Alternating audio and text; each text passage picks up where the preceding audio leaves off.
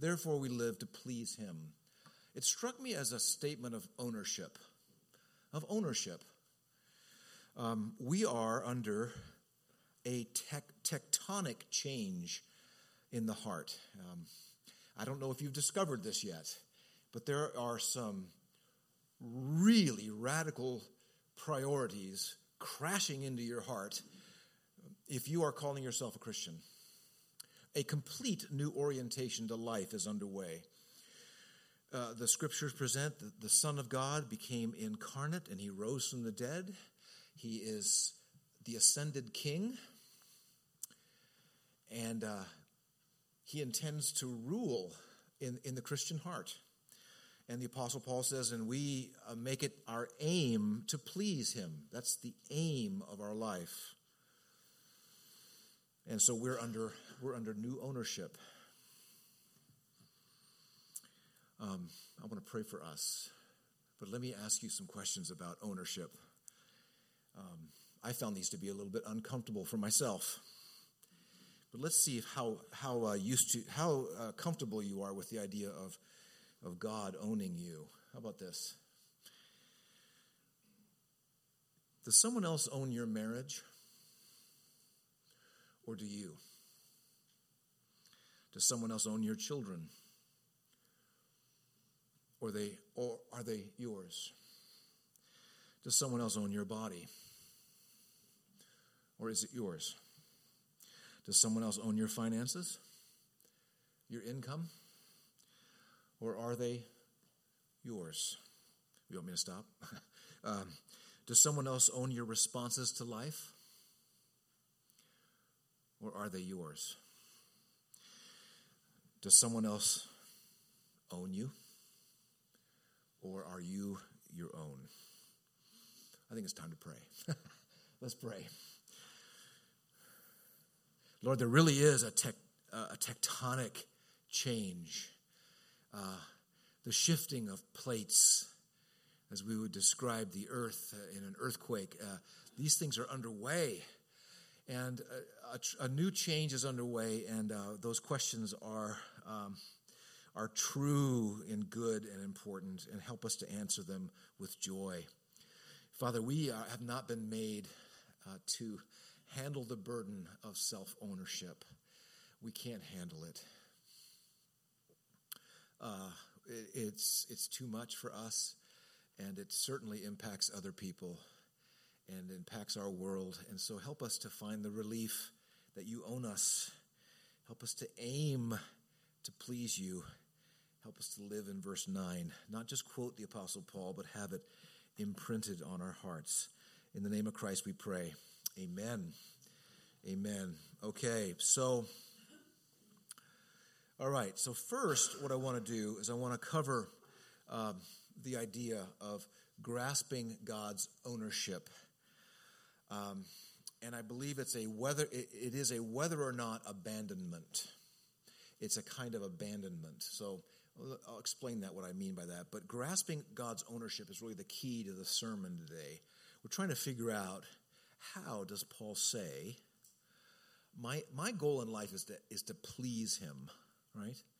I'm trying to get underneath that. I'm trying to get a shovel underneath that and kind of, uh, let's, what is, what is, what is going on there? Let's not just let that slide by, but let's figure out what is going on. And so I'm seeing that the, that Paul is communicating to the Corinthians, your issue is ownership. You think, you're, you, you think you are your own. You can pick and choose your own apostles.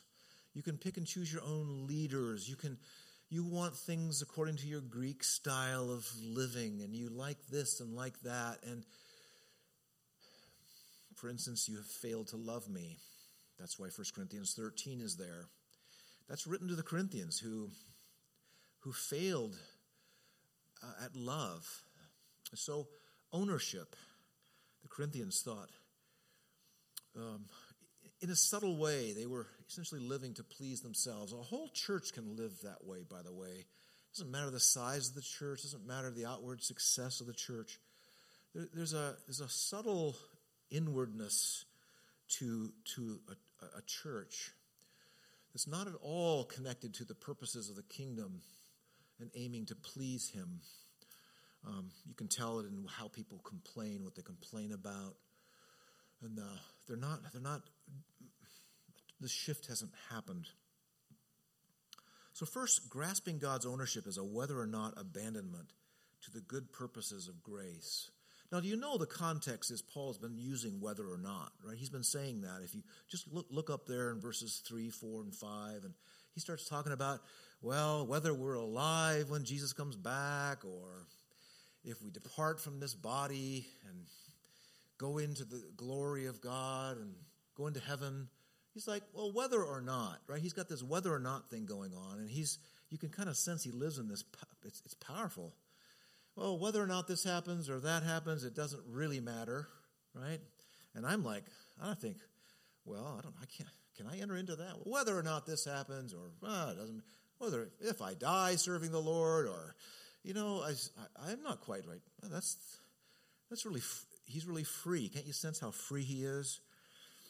And uh, if we're away from the body or at home, verse 6 and verse 8, it doesn't really matter. God owns me, and, and all the purposes are good. So, we talked a little bit about how he faces death pretty much every time he walks into some, some city. It doesn't matter if it's a uh, a Jewish city, maybe like Jerusalem, or they're after him there as well. Doesn't matter if it's a pagan city like Rome, well, that's going to be trouble. Um, a, a, religious leader in Jerusalem is just as dangerous as, uh, as a Caesar, right?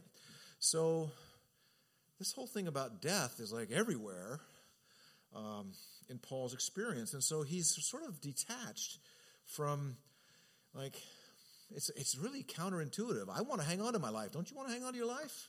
I want to hang on to my life. And Paul's like got this whether or not abandonment to God's purposes. And I find that really intriguing. And by the way, anytime the gospel is firing in your heart where you really believe it, you're going to be experiencing two things freedom and power. And so that's like that young Christian I was referring to earlier in the service. They're just believing the gospel, believing God's good, and not trusting in their foolishness. And guess what happens? That experience, the experience is freedom and power. It's, it's always, always true. So when Paul says that, well, God owns me, essentially, and I have a whether or not view of life and death, that's like freedom and power. I mean, that's, that's wildly insightful about what the, the power of the, the gospel. And so he's moving into this realm of, in verse 9, he's moving into this, well, what face does Paul live before? Like, can you imagine what it would be like to live in this ancient Roman world? How terrifying it would be to, you know, Caesar's coming to town. Well, that's good news, right? Uh, I don't know. Crazy things can happen when Caesar gets a hold of a decision, right? Who knows what's going to happen, right? And so it's really a chaotic world. Of course, there was order and uh, progress in governmental systems under the Greeks and the Romans, and yes, true, but when you're dealing with a tyrant and a dictator who's got all power, wow, this is a really uncertain world. Well, Paul is living before the face of faces, the King of Kings, the one who conquered death. So it's this God's ownership is this whether or not abandonment to his purposes. The purposes are good, by the way, and uh, if you want to warm your heart, um, by the way, Scotty Smith sent me some prayers to preach the gospel to yourself. If you'd like that, I'll send that to you. He, he sent these this collection of prayers, and they're really good. Basically, taking these sluggish hearts of ours and wake them up and warm them up. And so, um, um, if you if you want to move into uh, this motivational structure that's to, to grip our hearts. Um, going to have to going to have to spend time before the face of faces and let the things that are pressing in on us, the things that own us, the things that where we can't say, well, this would ruin my life if my commanding officer did this, or if I didn't have the finances uh, like I want, this would ruin my life, or if I don't have if something is ruling your heart, this is the work of the Christian to say, King Jesus is to rule my heart. The riches of grace, not the riches of the pocketbook, are to rule me.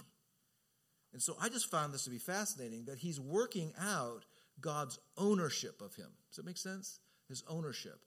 And there's two ways that God owns us. He owns us by creation, and that should be enough, but it isn't.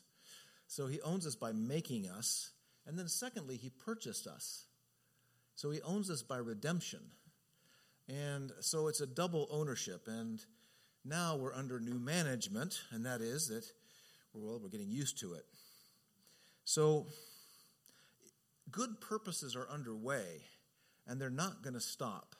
And if you'd like to sort of get a good feel for what is this, what's it like to get get a good read on the good purposes, read Romans 8 and then read it again and then read it again. Because what Paul keeps saying is if God is for us, who can be against us? Well, at, earlier in Romans 1 and 2 and part of chapter 3, God was against us. It's really uncomfortable reading, and God is not at, for us at all until the work of Christ shows up in the book of Romans. And then a remarkable thing happens. In Romans 8, Paul says, If God is for us in Jesus, everything that's happened in Jesus, who can be against us, right? So this is that there's a sense of abandonment in the Apostle Paul. And I think that's where uh, I certainly need to be working daily. It's a singleness of heart. That's what we're after a singleness of heart. We're to respect Caesar but he doesn't own us. We're to, yeah, he has a role in life, but it's not the role. Okay? It's not the role. I should, you know, it's not, it's not, it's not, he's not, he's not really the king. And and that's this I just found this to be we're working at God's ownership of us. And by the way, if you're a good American, you own yourself. You are a self-made person rugged individualism, right? And so, in many ways, to be a Christian is to be counterintuitive in the way that we've been raised. The Heidelberg Catechism just does a beautiful job with this. What is your only comfort in life and death? Well, basically, the question is what are the reasons to enter into an abandonment of all that you think is important? The answer is that I, what's your only comfort in life and death? That I am not my own. That's the answer. That's a comfort in life, and you're not owned by yourself. You're, I mean, that's just, man, that's rich. It's earthy. It's that I am not my own, but I belong, body and soul, in life and in death. In death, you are you belong to Jesus. To my, I belong to my faithful Savior Jesus Christ. Well, how did that work? He has fully paid for all my sins with his precious blood and has set me free from the tyranny of the devil. And he watches over me in such a way that not a hair can fall from my head without the will of my Father in heaven. In fact, all things must work together for my salvation. Anyone's heart getting warm? That's it. And that not only just not only does that preach, that's the stuff that will warm the heart to say, why does this circumstance own me so much? All right, it's the whether or not abandonment. That's an expression of God's ownership. Okay?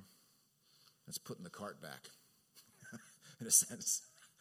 Saying, okay, I see my place. I see my place. Now, secondly, grasping own God's ownership is an anchor holding us steady in an impersonal world. Now, what I really mean by impersonal world, obviously we have rich experiences in life. We have joyful experiences. We have personal experiences in life that are good.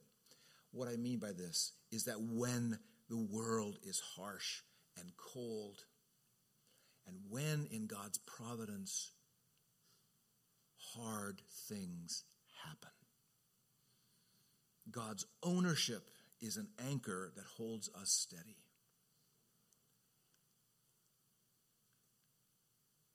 It's not a cynical view of the world. It's not a retreat. It's not wallowing in self pity to say, oh, I live in a, an impersonal world.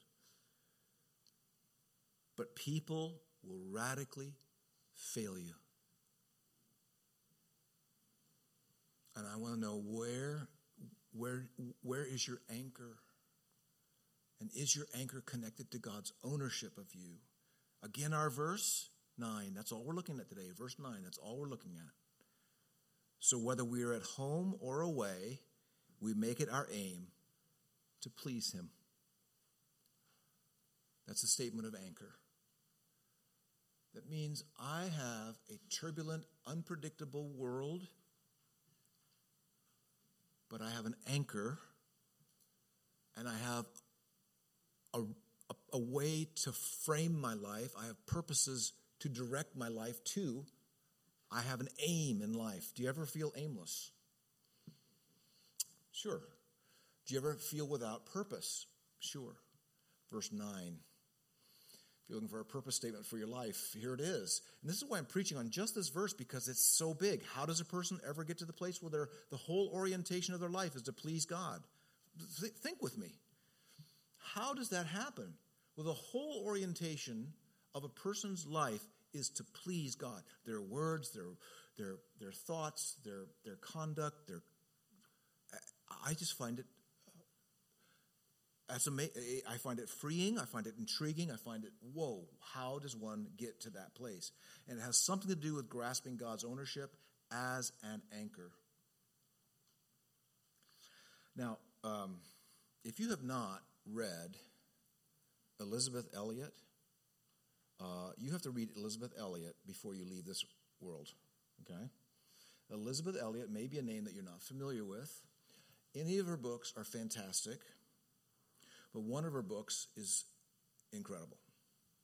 It's called Through Gates of Splendor.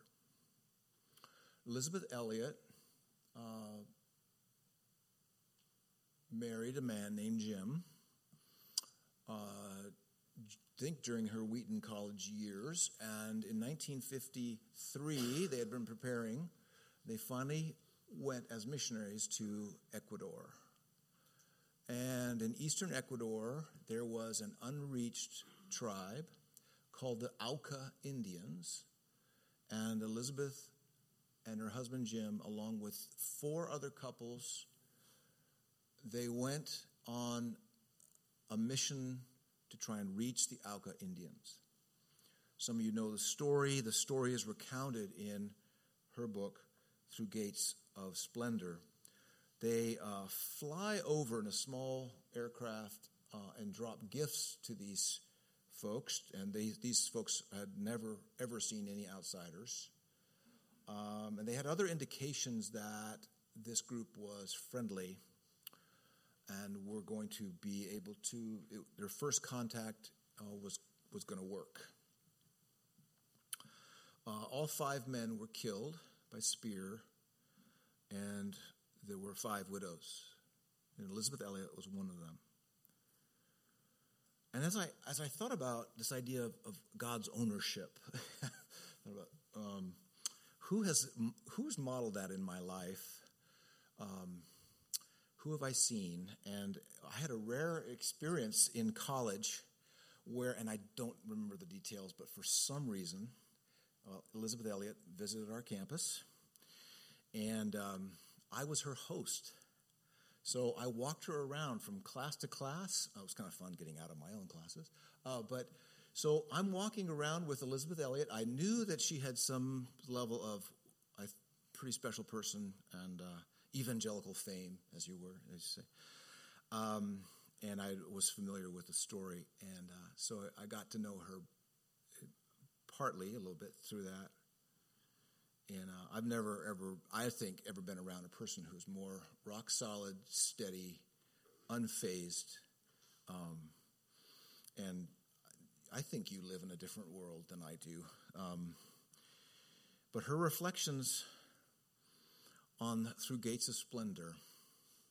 And I thought, I wonder if she has ever written on the idea of God owning, owning her. And the whole, the whole book, the whole book is really an expression of God's ownership of her. And she writes, The other wives and I talked together one night. This is of the possibility of becoming widows. What would we do? God gave peace of heart and confidence that whatever might happen, his word would hold. We knew that, quote, when he putteth forth his sheep, he goeth before them. His, God's leading was unmistakable up to this point. Each of us knew when we married our husbands that there would never be any question about who came first God and his work held first place in each life. It was the condition of true discipleship. It became devastatingly meaningful now. It was a time of soul searching, a time for counting the possible cost. Was it the thrill of adventure that drew our husbands on? No.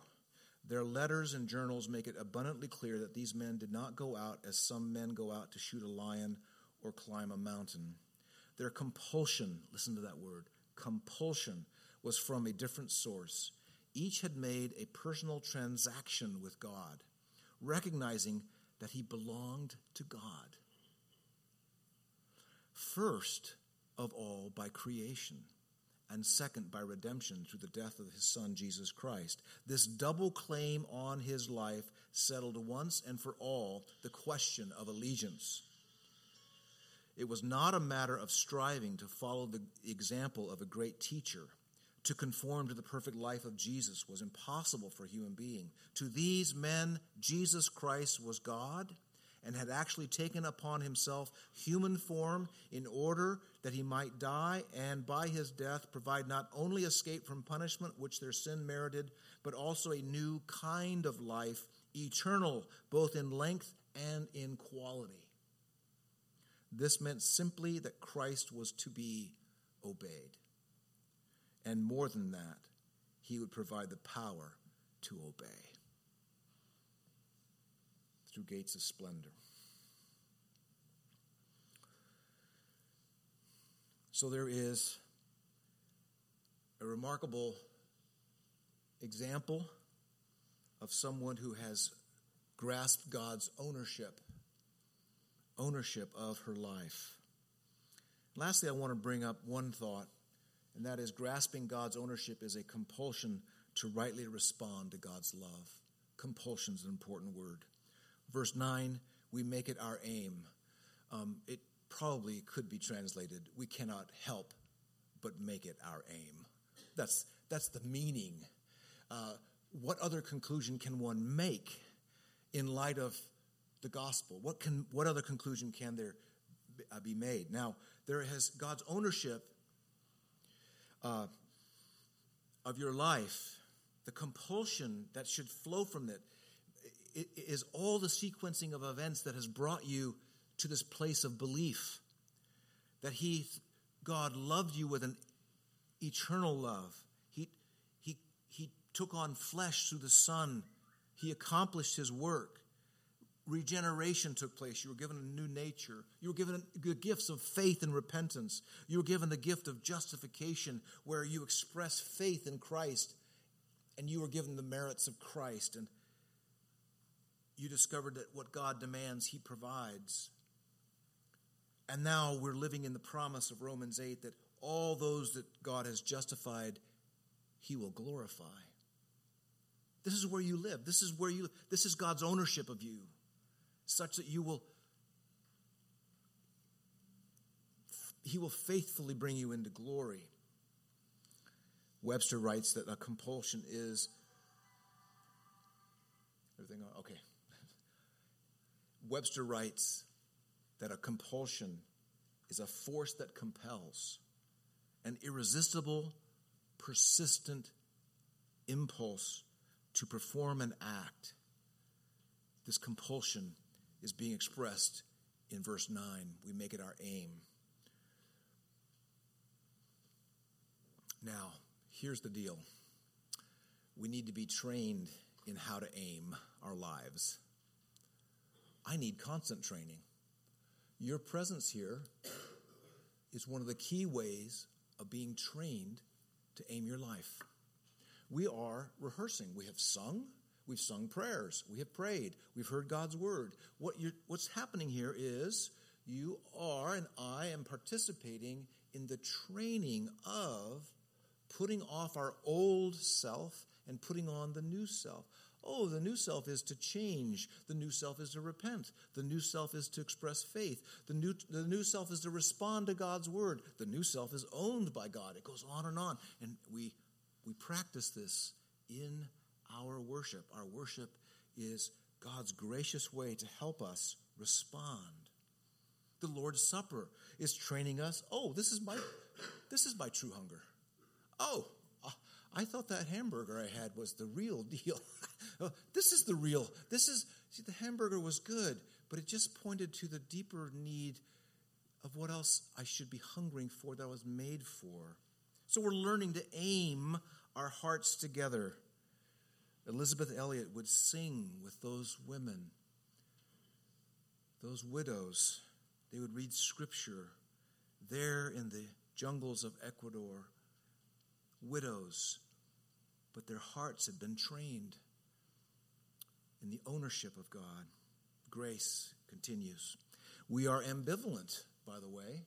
We are ambivalent in is this important? Is it that vital? Is this ownership really that real? Well, I'll someday, ah, down the road, I'll figure that ownership of God. We, we have many ways of sort of slip sliding away. We have a slip, we slip this way and we move this way. We, we're a little ambivalent. And yet, we have God who pursues us faithfully, targeting our heart. There's a lot of things to aim for in life, aren't there? But God, in His grace, gives you verse 9 and says, I aim. We are to aim. Paul says we are to aim to please Him, right? That's sweet. So there it is. Let's give God praise for today in His Word.